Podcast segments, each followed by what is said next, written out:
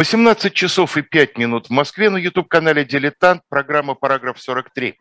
Параграф, потому что речь идет о преподавании истории в школе, и, и 43, потому что два учителя истории, ныне действующий Леонид Кацва и э, бывший Алексей Кузнецов, имеют непосредственное отношение к бывшей 43-й школе, сейчас школе номер 1543.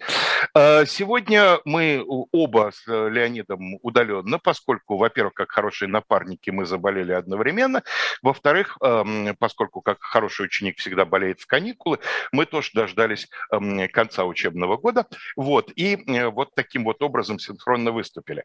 Я напомню, что прошлая передача, которая у нас называлась «Битва за парламент», была посвящена тому, как оформлялась идея первого российского парламента Государственной Думы, через какое сопротивление э, ее инициаторам пришлось пройти, какие были предварительные варианты, законосовещательная, так называемая Булагинская дума, и закон закончили мы э, предыдущую передачу на том, что манифестом 17 октября было установлено, что ни один закон не может приобрести силу без одобрения Государственной Думы. Сегодня вторая передача этого цикла. Сразу скажу, что в нем будет три передачи. Сегодняшняя называется «Битва при парламенте». А, а заключительная, сразу скажу, будет называться «Битва в парламенте». там пойдет речь уже о деятельности Первой Государственной Думы, деятельности, к сожалению, достаточно непродолжительной. Битва при парламенте, разговор будет посвящен тому, как уточнялась вот эта вот идея, потому что манифест 17 октября только-только общий парламентский принцип закрепил, но нужно, нужно было уточнить, как, собственно, будут происходить выборы, как будет э, идти работа Государственной Думы, как она будет взаимодействовать с другими высшими органами других ветвей власти, исполнительной в первую очередь, а также верхней палаты парламента, который, под которой подразумевался Государственный Совет.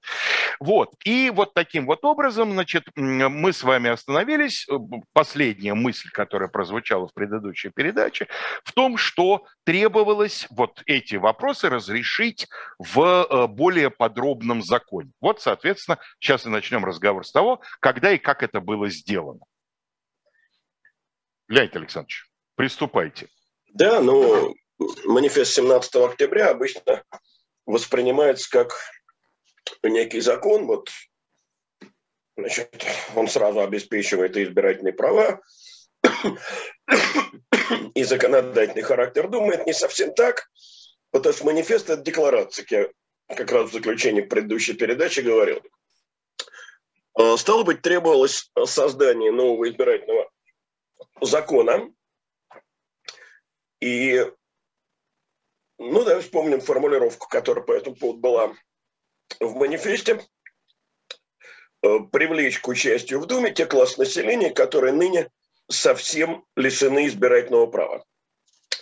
И, надо сказать, Витте, который был назначен буквально через два дня после принятия манифеста 19 ноября, 19 октября, прошу прощения, э, председателем Совета министров, вот теперь уже Совета министров, а не Комитета министров, то есть полноценного э, правительства, он э, предложил составить проект избирательного закона э, общественным деятелям достаточно умеренного плана.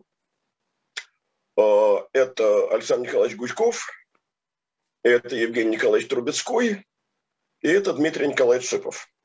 То есть Лень, а давай уточним. Давай уточним. Скажи, пожалуйста, а вот до того, как э, был создан Совет министров и Вита стал его первым председателем, в Российской империи что, правительства как органа вообще не было? Э, формально было. Значит, было два органа, один из которых действительно назывался Комитетом министров, это был такой координационный орган, во главе которого стоял специальный председатель. Но это был орган безвластный, и трижды подряд на этот э, пост э, переводились предшествующий министр финансов. То есть это что, такое кладбище что? политиков своеобразное? Да, что-то вроде почетной отставки. Угу. Вот в частности, Витте был переведен на этот пост в 1903 году, когда он не поладил с императором по поводу предстоящей русско-японской войны. Угу. Вот. В свое время Бунге был на этот же пост переведен, Николай Христианович Бунге, которого заменил на посту министра финансов Вышнеградский. И с другой стороны был Совет министров, но этот Совет министров возглавлял лично царь. И это был очень своеобразный совет, где каждый министр отчитывался лично перед царем, и Совет министров вот в полном составе исчезающе редко созывался. И вот теперь он был создан э, как полноценное правительство. Правда, тоже не все министры там были подотчетные председателю. Например, ну, во-первых, назначал министров туда э, государь, хотя и по рекомендации председателя. Причем тоже не всех. Например, министр внутренних дел или министр иностранных дел или военный министр, это были кандидатуры лично царские. Очень напоминает и, нынешнюю кстати, ситуацию, когда министры да? так называемого да? силового блока тоже исключительно по согласованию с, конечно. с главой государства. Но э, надо добавить, что в первом правительстве, э, которое таким образом был создан, ключевой министр, министр внутренних дел э, Петр Николаевич Дурново, был абсолютным оппонентом Витте. Вид старался проводить политику более-менее либеральную, а Дурново был сторонником жестко э, консервативной, прям скажем, реакционной политики. И они жутко не ладили. Вот. Но сейчас э, дело не в этом. А дело в том, что, вот я повторяю, Вит предложил создать проект избирательного закона общественникам, и они высказались, э, что, надо сказать, довольно удивительно – за всеобщее прямое избирательное право, ну, естественно, только для мужчин, из 25 лет. Почему я говорю, что это удивительно? Потому что вообще-то люди этой ориентации, я имею в виду будущих октябристов, они, в принципе, не были сторонниками э, всеобщего равного избирательного права и высказывали скорее за избирательное право цензовое. А э, вот всеобщее прямое равное избирательное право, то, что мы называли четыреххвосткой в прошлый раз, это скорее был проект более левой публики, а именно проект кадетов. Но, тем не менее, вот э, они высказались именно так, и вид попал в довольно затруднительное положение, потому что, с одной стороны, он очень хотел пойти им навстречу, а с другой стороны, очень, очень боялся Э, всеобщих выборов. И, как пишет один тогдашний сановник, э, был такой крупный чиновник в МВД, Сергей Крыжановский, угу. что Вита боялся э, всеобщих выборов с полным основанием. Неподготовленность правительства, некультурность населения, и все это неминуемо отдавало Думу в руки тех, вот я цитирую теперь, кто предложит избирателям наибольшие материальные выгоды и прежде всего раздел земель и захват фабрик. То есть э, уже тогда было понятно, что прямые выборы э, при таких условиях – это э, козырь в руках популистов. Само слово «популист» тогда еще не использовалось, но, тем не менее, то, о чем говорит Крыжановский, это именно популизм. Я помню, что кто-то, не помню, вот, к сожалению, кто, может, у тебя всплывет сейчас в памяти, говорил э, очень похожая фраза, что вот если будут допущены всеобщие выборы, то э, в Думу попадет много адвокатов. Видимо, вот эта Нет, профи... вот, профессия ассоциировалась вот, именно с популизмом вот такой, и таким... Это ага. понятно, да. Вот этой фразы автора я не помню, а дальше мы к этой мысли еще вернемся обязательно. Значит, но у Вита была еще и другая проблема – Вита понимал, что он и так уже крупно насолил императору своим манифестом 17 октября, что тот в крайнем раздражении, и что закон о всеобщих выборах это раздражение способен только усилить. И вот 19 э, ноября 5 года состоялось заседание правительства, на котором э, Дмитрий Николаевич Шипов, э, ну, как вам сказать, не дипломатично заявил, что всеобщие выборы уже манифестом 17 октября предрешены. Угу. И Вита возразил. Вита сказал, что Нет, основа манифеста 6 августа о создании Булыгинской думы и сословные выборы все должны сохраняться. А потом он очень э, Шипов выговаривал. Говорил, что вы понимаете, получается, по вашим словам, что я вынудил императора э, подписать манифест, предрекающий, то есть предопределяющий, правильно сказать, э, всеобщие выборы. На самом заседании, вот 19 ноября, мнения разделились. Очень интересная аргументация.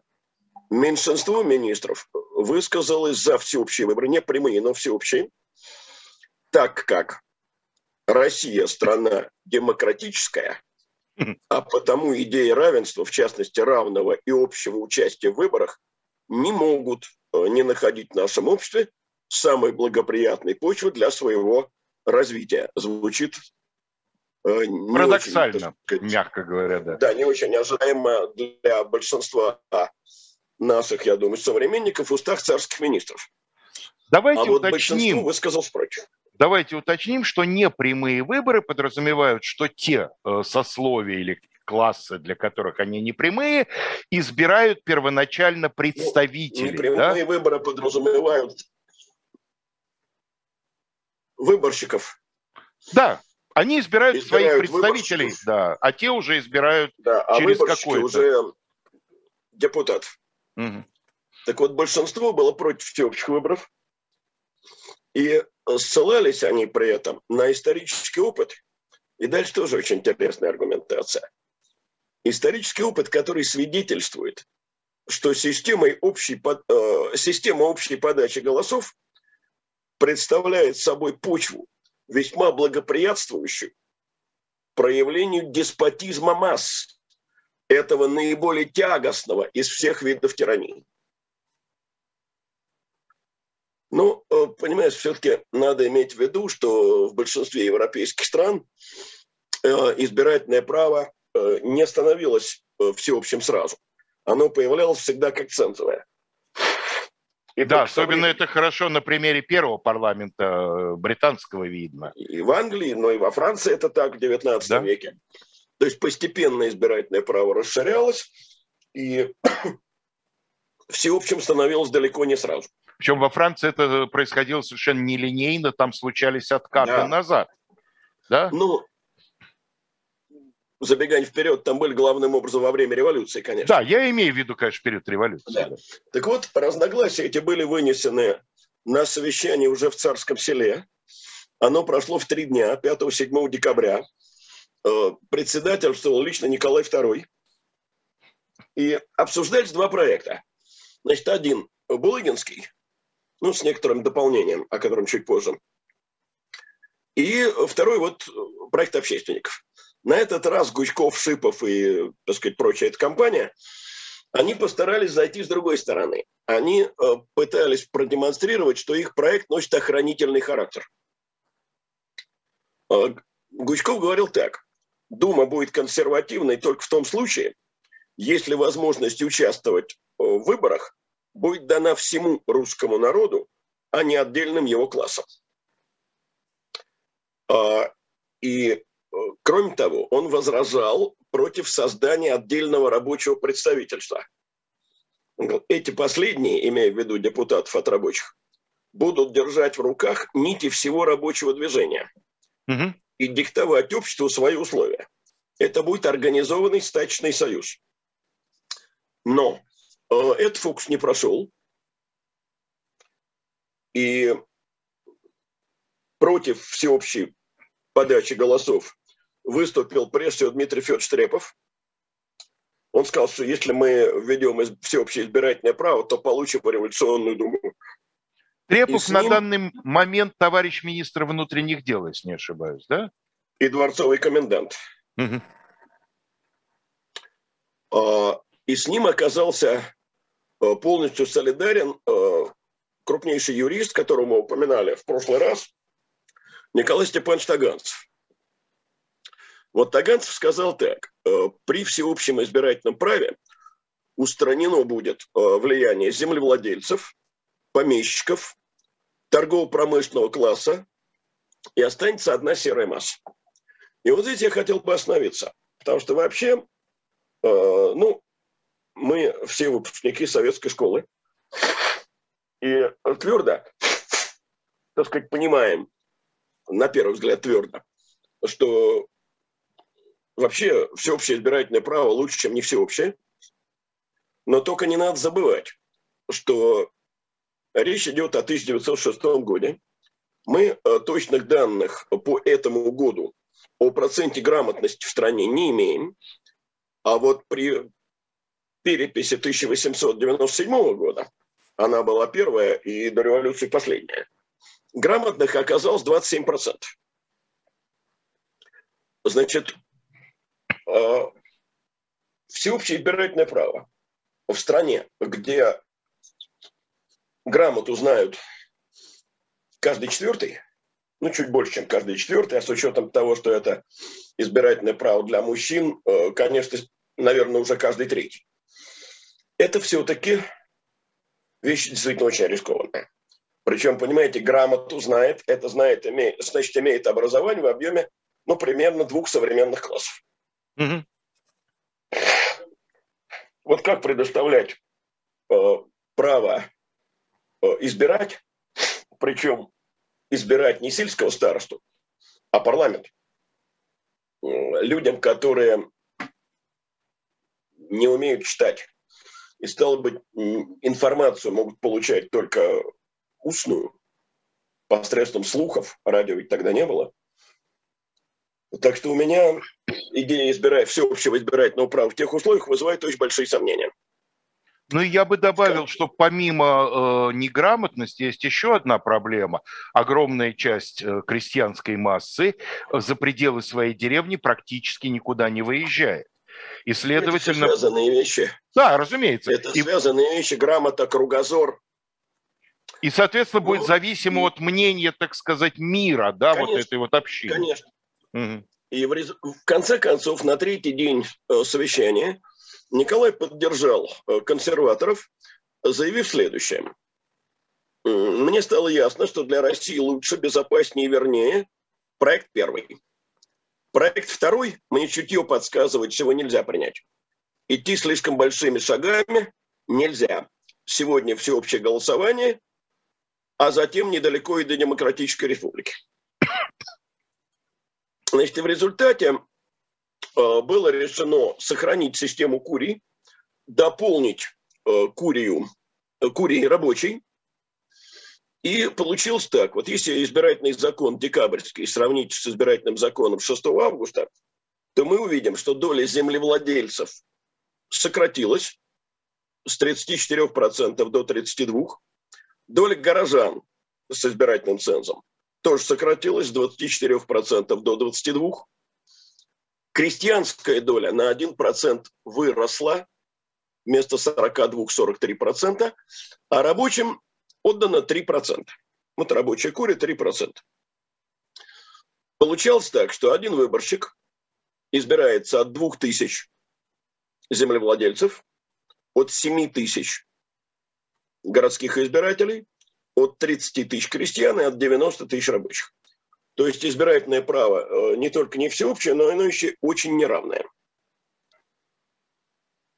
Леня, скажи, пожалуйста, при том, что немалую часть тогдашнего рабочего класса составляли э, крестьяне-отходники, многие из которых нанимались на фабрике только на несколько месяцев в году, а остальное время... Нет, к тому времени, к тому времени это было уже не настолько развито, это все-таки больше свойственно э, второй, там, середине 19 века, но mm-hmm. тут другая проблема. Дело в том, что вот эта рабочая курия предназначалась только для фабрично-заводских рабочих.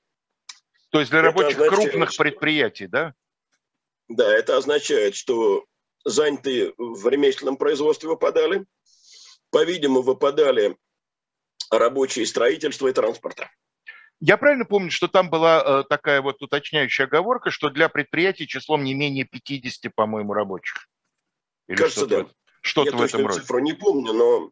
Ну, в общем, числом рабочих было ограничено. Да, да, да, да. Да, но mm-hmm. я и говорю о том, что выпадали э, кустарные производства, выпадал транспорт, выпадал строительная артель и так далее. Значит, манифест об учреждении Думы появляется 20 февраля 2006 года. Значит, Дума избирается по этому манифесту на 5 лет. Царь ее может распускать досрочно. При этом учреждается, как ты говорил сегодня, Государственный совет. Надо помнить, что Государственный совет существовал в э, России с 2010 года. Да, это единственное Но... из реформ Спиранского, что было реализовано. Да, это единственное, что уцелело из проекта Спиранского. Но он полностью назначался императором. Э, теперь порядок его формирования изменился. Э, теперь царь его назначал только наполовину, а на вторую половину его избирали. Но избирали не так, как Думу, а избирали, ну вот кто помнит э, первые демократические выборы в Советском Союзе в 1989 году, тот, может быть, помнит выборы по организациям. Да, конечно. Там от КПСС и до общества книголюбов. Вот примерно подобное нечто было и здесь. То есть э, избирали государств, половину Государственного совета губернские земства, городские думы крупнейших городов, э, дворянские общества, купеческие общества, биржевые комитеты, университеты и православное духовенство. А биржевые комитеты в этой э, конструкции, они кто? Это что это такое, объединение крупных предпринимателей? Ну, в основном, да, там были и биржевые комитеты, и торгово-промышленные комитеты. То есть это организации да, крупных предпринимателей. Угу. То есть сохранен сословный подход, да, со, представительство сословий в ну, Государственном Совете. Да, хотя это не совсем сословие, конечно, потому что такого сословия буржуазии, понятно, нет но тем не менее он близок к сословным. Угу. Значит, выборы состоялись в марте шестого года.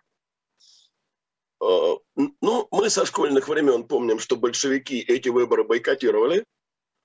А, менее известно публике, что бойкотировали не только большевики, но бойкотировала часть меньшевиков, бойкотировали эсеры, а, то есть все те, кто полагал, что революция еще на подъеме, и мы еще, так сказать, революционным путем покажем. А, то есть они настаивали на том, что надо не в Думу ходить, а бороться с самодержавием на улице. Теперь посмотрим, каковы оказались выборы. Вот тут я позволю себе большую цитату из мемуаров Владимира Иосифовича Гурко. Владимир Гурко, сын знаменитого фельдмаршала Иосифа Гурко, Героя Очень... русско-турецкой войны 87 войны 77-78 года, года, да. И очень консервативный, очень правый деятель.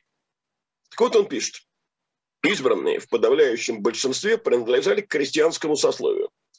Прошло на выборах и значительное число священников. Сведения эти вызвали всеобщую радость среди членов правительства, причем Витте выразил общую мысль, сказав, слава богу, дума будет мужицкая. А обер-прокурор Синода Оболенский, Алексей Дмитриевич Оболенский, э, добавил, ну и Поповская, что тоже не дурно. Возражений не последовало. Никому и в голову не приходило, что звание крестьянина еще не гарантирует политической благонадежности облеченного им лица.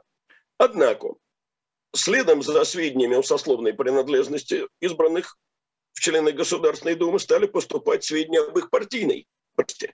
Выяснилось, что большинство избранных именует себя кадетами, то есть сторонниками леволиберальной партии.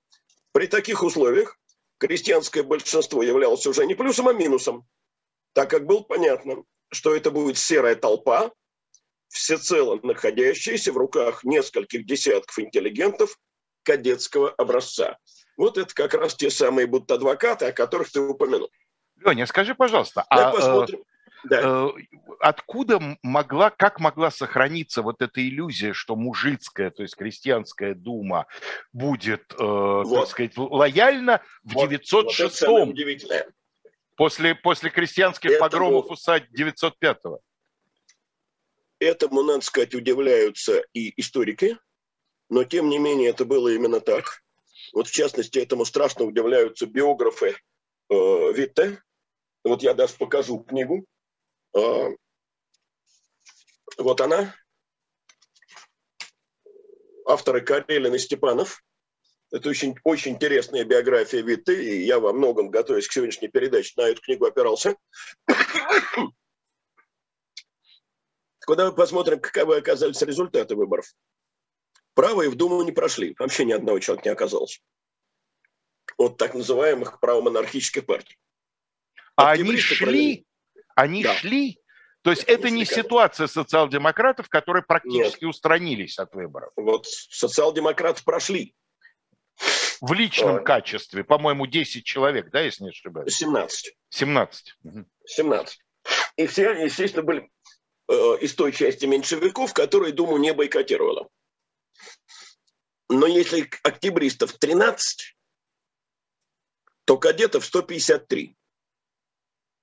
Кроме того, к кадетам близки были несколько э, национальных группировок, ну, потому что это были так называемые национальные коло, вот поляки так себя называли, польское коло.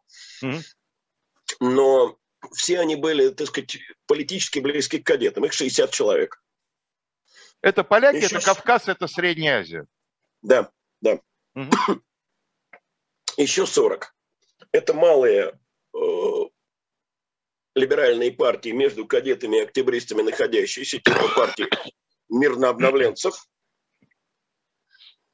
Трудовиков 97. Это кто такие? Вот, трудовики – это э, крестьянские депутаты, которые были идеологически ближе, конечно, э, по-видимому, к эсерам. А если совсем точно говорить, то они были немножко правее эсеров – и ориентировались они скорее на партию народных социалистов. Чайковский. Ну, скорее Алексей Пешехонов. Угу. И, наконец, да, 17 социал-демократов, о чем я сказал.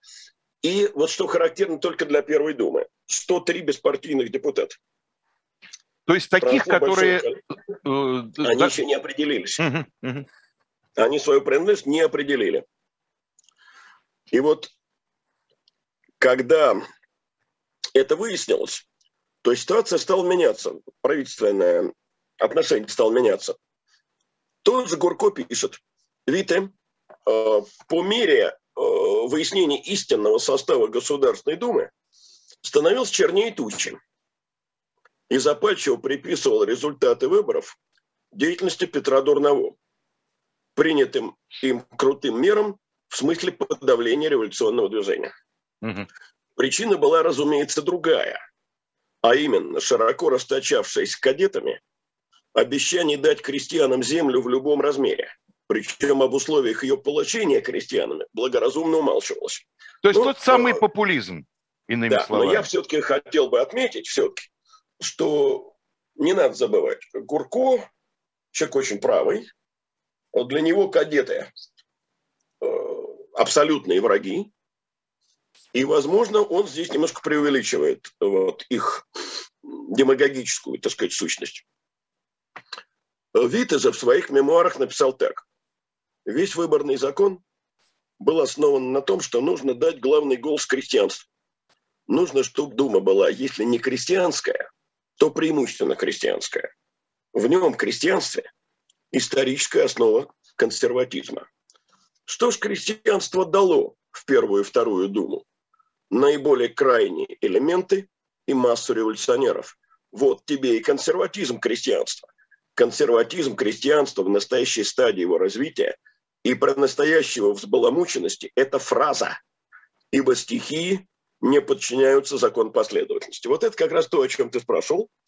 Как можно было в 1906 году надеяться на крестьянский консерватизм, но это, по-видимому, объясняется тем, что российская верхушка все-таки была уверена, что вот в 1905 году революционеры спровоцировали, интеллигенты спровоцировали, евреи спровоцировали, а э, мужик повелся.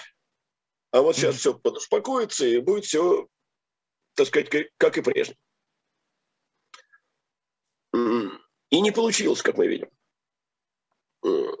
Ну, вот прошли выборы в Думу. А дальше э, нужно принимать новую редакцию из основных законов. Чтобы сразу было понятно, когда появились основные законы Российской империи, появились они еще при Николае Первом с созданием свода законов. Ну, деятельность комиссии Спиранского, иными словами. Совершенно верно. Сначала было издано полное собрание законов Российской империи, 45 томов, чудовищный труд, а затем и 15 томов свода законов. Потом это редактировалось. Последняя редакция была в 1892 году, то есть еще при Александре Третьем.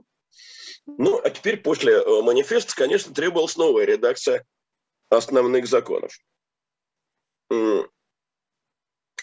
Почему это было важно сделать до созыва Думы? Чтобы Дума не утверждала это все, видимо. Дело вот в чем. По манифесту 6 августа Дума не имела права изменять основные законы. Угу. То есть законы да, но основные законы нет. И поэтому нужно было депутатов поставить, что называется, перед фактом.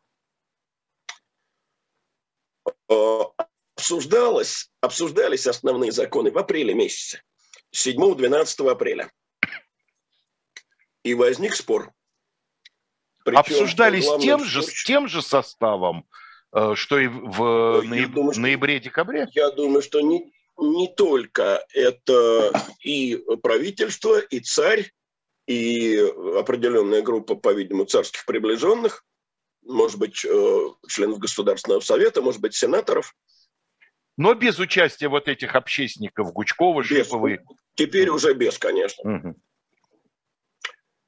Угу. Это было совещание в Царском селе. И спор, собственно, возник у подавляющего большинства присутствующих с одним единственным участником – но этим участником был сам Николай II. А, что зацепило? А зацепило вот что.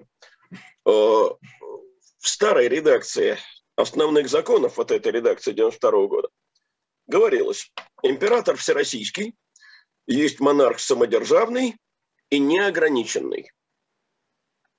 Вот, собственно, из-за слова «неограниченный» все и произошло.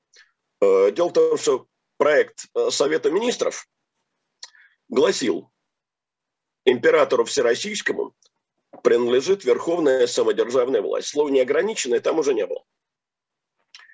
Николай II уцепился за слово неограниченное. Он требовал, чтобы это слово было включено. Хотя говорил, да, если Россия того пожелает, я готов вообще от самодержавия отречься. Да, говорил он, я понимаю, что упоминание о неограниченной власти вызовет недовольство. Но чье недовольство? Это будет недовольство образованного элемента, пролетариев и третьего сословия. То есть 90% О, населения. Нет, нет, нет, дорогой нет? мой. А, он продолжал. А 80% русского народа будут со мной, окажут мне поддержку, и будут мне благодарны за такое решение. То есть кто а... такой у него третье сословие? У него третье сословие – это буржуазия городская. А, а 80% – это крестьянская масса. Понятно. Плюс дворянство. То есть недовольны будут рабочие, э, интеллигенция гнилая и буржуа, бизнесмены, выражаясь сегодняшним языком. А масса обывателей будет со мной. Дело в том, что э, Николай II до конца своего пребывания на престоле, вот до 17 года, был уверен в любви и преданности русского народа. При том, что только что получили крестьянскую думу, где большая часть депутатов себя позиционирует как кадеты, то есть как да. левые либералы. Ну вот, ну вот. Хотел верить, хотел верить. Не да. только как левые либералы, но еще и, и левее 97 Э, человек, вот эти трудовики. Они же левее кадетов. Да, конечно. Они вообще не либералы, они ближе к социалистам. Так о том и речь. И, конечно, возражения царя э, публику, так сказать, шокировали. Э, Вита сказал, что, знаете, издавать новую редакцию основных законов с формулировкой о неограниченной власти царской нельзя. Тогда уж лучше давайте заявим, что государь сам издаст основные законы, когда сочтет нужным. Но только тогда имейте в виду, что будет обсуждение основных законов в Думе, Дума неизбежно при этом превратится в учредительное собрание, и для того, чтобы охранить верховную власть, нам придется пережить вторую революцию. Как ни странно, решил вопрос человек очень консервативных взглядов. Мы его упоминали в прошлый раз. Это великий князь Николай Николаевич, э, дядя царя. Именно он нашел, так сказать, решающий аргумент. Такую фразу, с которой Николай II не мог справиться, он не мог ей возразить. Он сказал, манифестом 17 октября слово «неограниченный» вы, Ваше Величество, Ваше Императорское Величество, уже вычеркнули.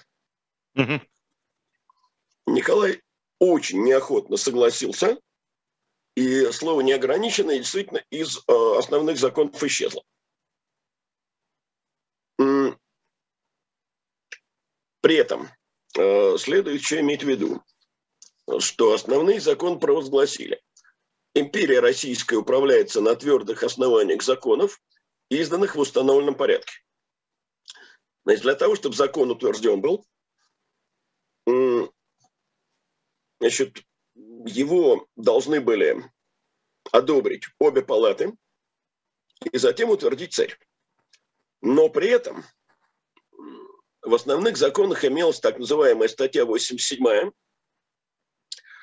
которая гласила, э, во время прекращения занятий Государственной Думы, если чрезвычайные обстоятельства вызовут необходимость в такой мере, э, которая требует обсуждения в порядке законодательном, Совет министров представляет о ней государю-императору непосредственно. То есть, иначе говоря, э, в период между сессиями Думы законы можно было ну, в исключительных случаях принять без Думы.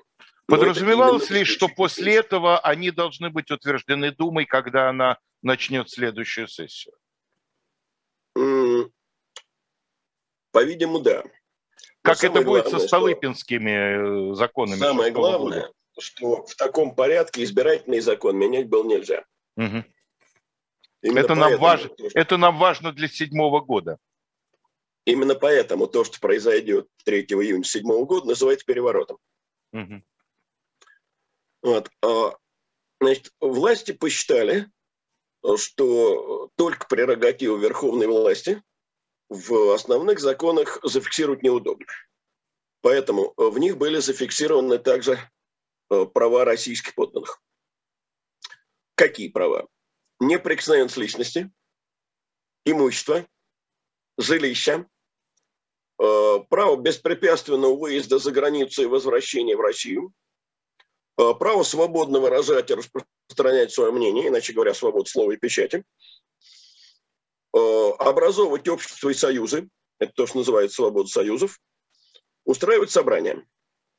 Но одновременно было принято право, правило, прошу прощения, согласно которому разрешение на проведение собраний давал полиция. А министр внутренних дел любой союз мог закрыть, если таковой считал общественно опасным. Тайна переписки, что интересно, в основные законы не вошла. А, то есть перлюстрация, по-видимому, должна была сохраниться. Значит, новая э, редакция основных законов опубликована была 23 апреля. До открытия Думы оставалось 4 дня. Э, но к этому времени Витте уже э, главой правительства не являлся. Почему так произошло? Дело в том, что итоги выборов были сочтены неудовлетворительными. Они действительно свидетельствовали о том, что э, общество недовольно. Причем недовольны были и правые, и левые. Витте попал, так сказать, под огонь перекрестной критики и консерваторов, и оппозиции. Ну, а после апрельского совещания, где вот э, шла эта битва за слово неограниченный, э, Вита подал в отставку. Э, Ну, почти все, кто пишет о Сергее Юльче, полагают, что он твердо был уверен, что отставки его царь не примет. Ну, вот один из его ближайших сотрудников пишет так. «Э, до самой последней минуты ему и в голову не приходило, что государь решится расстаться с ним в столь важный момент встречи правительства с только что народившимся народным представительством. Да и все мы, кого я встречал, никто даже и мысли не имел о близкой отставке премьера. В чем тогда как смысл Витте... этого демарша? Я имею в виду э, подачи в отставку. Э, ну, э, Витте, Витте, когда подавал в отставку, писал, что он не может продолжать сотрудничать с Дурновым, не может брать на себя ответственность за политику министра внутренних дел. И, по-видимому, он рассчитывал таким образом от Дурного избавиться. Угу. Э, ну и кроме того, вот я подаю в отставку, отставку не принимают, значит, э, мои акции как бы возрастают, mm-hmm. прочность моего положения увеличивается. Э, царь отставку принял. Дело в том, что он давным-давно уже вообще еле выносил графа. И, собственно, это была для вид политической смерти. Потому что Э, в новой политической системе российской так и не нашел. Э, он же проживет до 2014 года. Но дальше уже будет только написание мемуаров.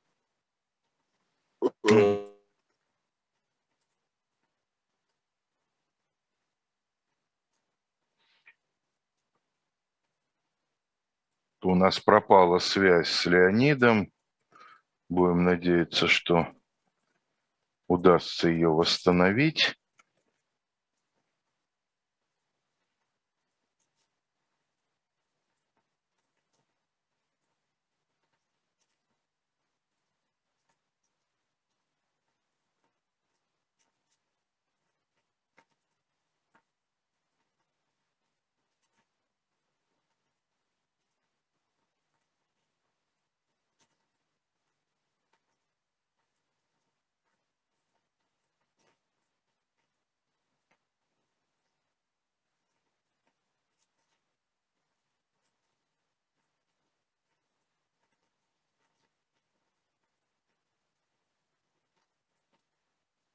Прошу прощения, но вот у нас со связью большие проблемы. Так, я прошу прощения, меня выбивало. Да, Леонид Сейчас я... ага. Значит, он был единственным, э, Горемыкин, э, кто... Давай, да, Лень, дело, дело в том, что тебя выбило до того, как прозвучала фамилия Горемыкин. Давай ее еще а, раз обозначим. вот оно что, прошу да, прощения. Да, Значит, новым, новым главой правительства был назначен Иван Лагинович Горемыкин. Угу. Это э, человек уже к тому времени, мягко говоря, не молодой по тем временам и очень реакционного склада. Он был единственным на совещании в царском селе, кто поддерживал Николая II по вопросу о неограниченной царской власти. А министром внутренних дел в его правительстве был назначен саратовский губернатор Петр Аркадьевич Столыпин. Угу. Вот. Ну, о Столыпине пока мы говорить не будем. А я думаю, что сейчас имеет смысл поговорить о том, как проходило открытие Думы. Угу. Значит, дело в том, что э, сначала депутаты Думы э, прибыли в Зимний дворец. И здесь состоялась встреча Николая II с членами обеих законодательных палат. И мемуаристы, которые пишут об этой встрече говорят о том, что впечатление было крайне неловкое. Потому что ну, члены двух палат выстроились по обе стороны прохода. И по одну сторону раззолоченные мундиры, в том числе придворные, по другую сторону сюртуки, пиджаки и даже поддевки крестьянские. И таким образом получилась такая наглядная демонстрация вот этого противостояния царской власти и ну, аристократического, что ли, органа с одной стороны и такой простонародной России с другой. Хотя э, сама, сам сценарий явно совершенно позаимствован в британском парламенте, где ежегодное открытие королевой сессии выглядит, в общем-то, так же. Они собираются в помещении палаты лордов, но там нет, конечно, вот такого четкого вот о том и речь. стояния друг вот напротив друга. Угу. Дело даже не в том, что там нет стояния друг напротив друга, а в том, что нет этого контраста костюмов. Я имею в виду под стоянием не только физическое расположение, а вот да. именно... Вот этого, нет этого контраста, этот контраст был жуткий, и мемуаристы об этом пишут, что это было просто... демонстрировало, что ситуация чреватая. Угу. А потом депутаты из э, Зимнего пешим ходом двинулись в Таврический. Таврический дворец был э, отведен под заседание Думы. Кто-то в начале нашей передачи, по-моему, еще перед началом в чате написал «Не пускайте матроса-железняка». Вы торопитесь. Матрос-железняк – это как раз э, так сказать, к Таврическому дворцу, но через 12 лет. Это будет, безусловно, совершенно отдельный сюжет нашей передачи. Пока надо сказать, что не все э, депутаты дошли до Таврического дворца своим ходом. Так. Некоторых внесли э, восторженные избиратели на руках. Угу. Потому что, ну вот, я думаю, что людям твоего поколения, моего поколения, более старших поколений, наверное, немножко памятно то, как в 1989 году проходили первые в нашей стране на протяжении нескольких десятков лет относительно свободные выборы. Угу. Какое это было напряжение. Тогда же интернета не было. Э, ксероксов не было. И вот я помню, что в районе, где мы с тобой оба работали, все стены, все заборы были обклеены от руки написанными избирательными плакатами и листовками. Угу. А людей, э, которые в общественном транспорте прижимали к уху радиоприемник и слушали прямые трансляции дебатов, кто только не помнит. Да, и открытые окна, из которых телевизоры, тот же самый Совершенно первый верно. съезд народных депутатов. Почему так произошло? Потому что вот тут нельзя применить формулу великого русского оратора Виктора Степановича. Угу. Здесь у него была формула «никогда не было, и вот опять». Конечно. Так вот здесь действует только первая часть этой формулы. Никогда не было. На протяжении жизни всех живущих, или почти всех живущих, никогда не было. Ну, скажем, дедушка мой дожил до 93 -го года, родившись в 97-м, и он э, выборы в Государственную Думу помнил, если не в первую, то хотя бы ну, в третью, четвертую, когда ему, Или в четвертую. Ну, да. В четвертую, когда ему был 15 лет. Но таких же было все-таки мало, это долгожитель. А тогда, в 1906 году, это вообще был впервые в истории России. Первый в истории России парламент. Пусть избранный не свободным голосованием, не равным голосованием, но парламент. Воодушевление был совершенно исключительное. А ну, как нетрудно догадаться, при том соотношении сил, которое сложилось в Думе, э, председателем Думы был, конечно же, избран представитель кадетской партии. И вот этот-то как раз э, был адвокат, да. Э, юрист и в то же время выдающийся земский деятель. Это был Сергей Андреевич Муромцев. И надо сказать, что Дума Э, с самого начала э, приняла крайне э, конфронтационный тон. Не случайно ее называют Думой народного гнева. Значит, вот был получен цар, зачитан царский адрес, приветственный. Дума в ответ потребовала политической амнистии, угу это, это после революции-то, да, мы должны понимать, что амнистия да. в этих условиях означала э, выпустить на свободу наиболее активных террористов. Ну, это, окей, понятно, да, но и без них там хватало. Да. Ответственности министров перед парламентом, то есть того, что кадеты называли ответственным министерством. Отмены положения о чрезвычайной охране. Запрет смертной казни. Право пересматривать любые законы, включая основные. Ликвидации Госсовета. Ну и целый ряд других столь же э, реализуемых в тех условиях предложений. Но на, об этом мы поговорим в следующий раз. А сейчас я хотел бы отметить вот что. Э, по-видимому, царь еще не понимал, что это все не игрушки, что это все всерьез.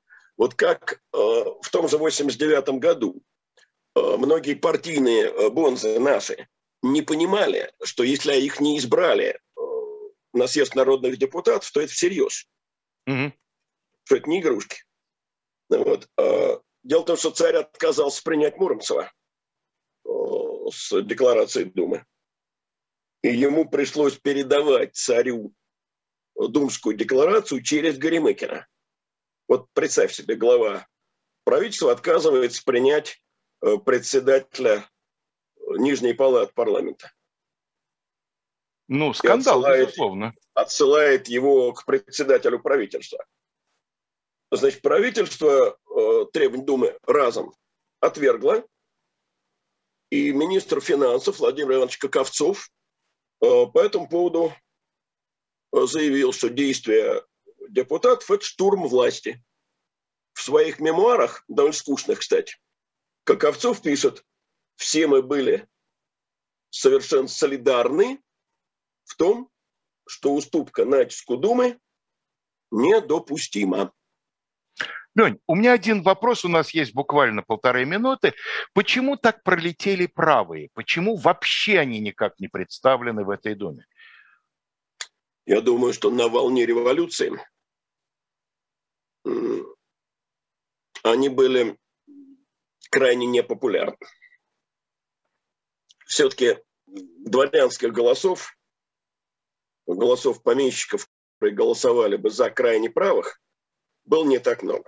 Ну а вот э, рядовые члены Союза русского народа, охотнорядцы так называемые. А он только начал формироваться. А. Это же это Ну все... да, это самое начало, да.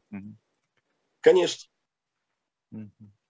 И, понимаешь, он соберет популярность немножко позже, когда революция пойдет на спад, когда вот ощущение, что завтра поделим барскую землю, уже исчезнет. Кроме того, когда э, начнется Столыпинская реформа, тут много факторов. Правые появятся во второй Государственной Думе, но в целом она будет еще левее первой.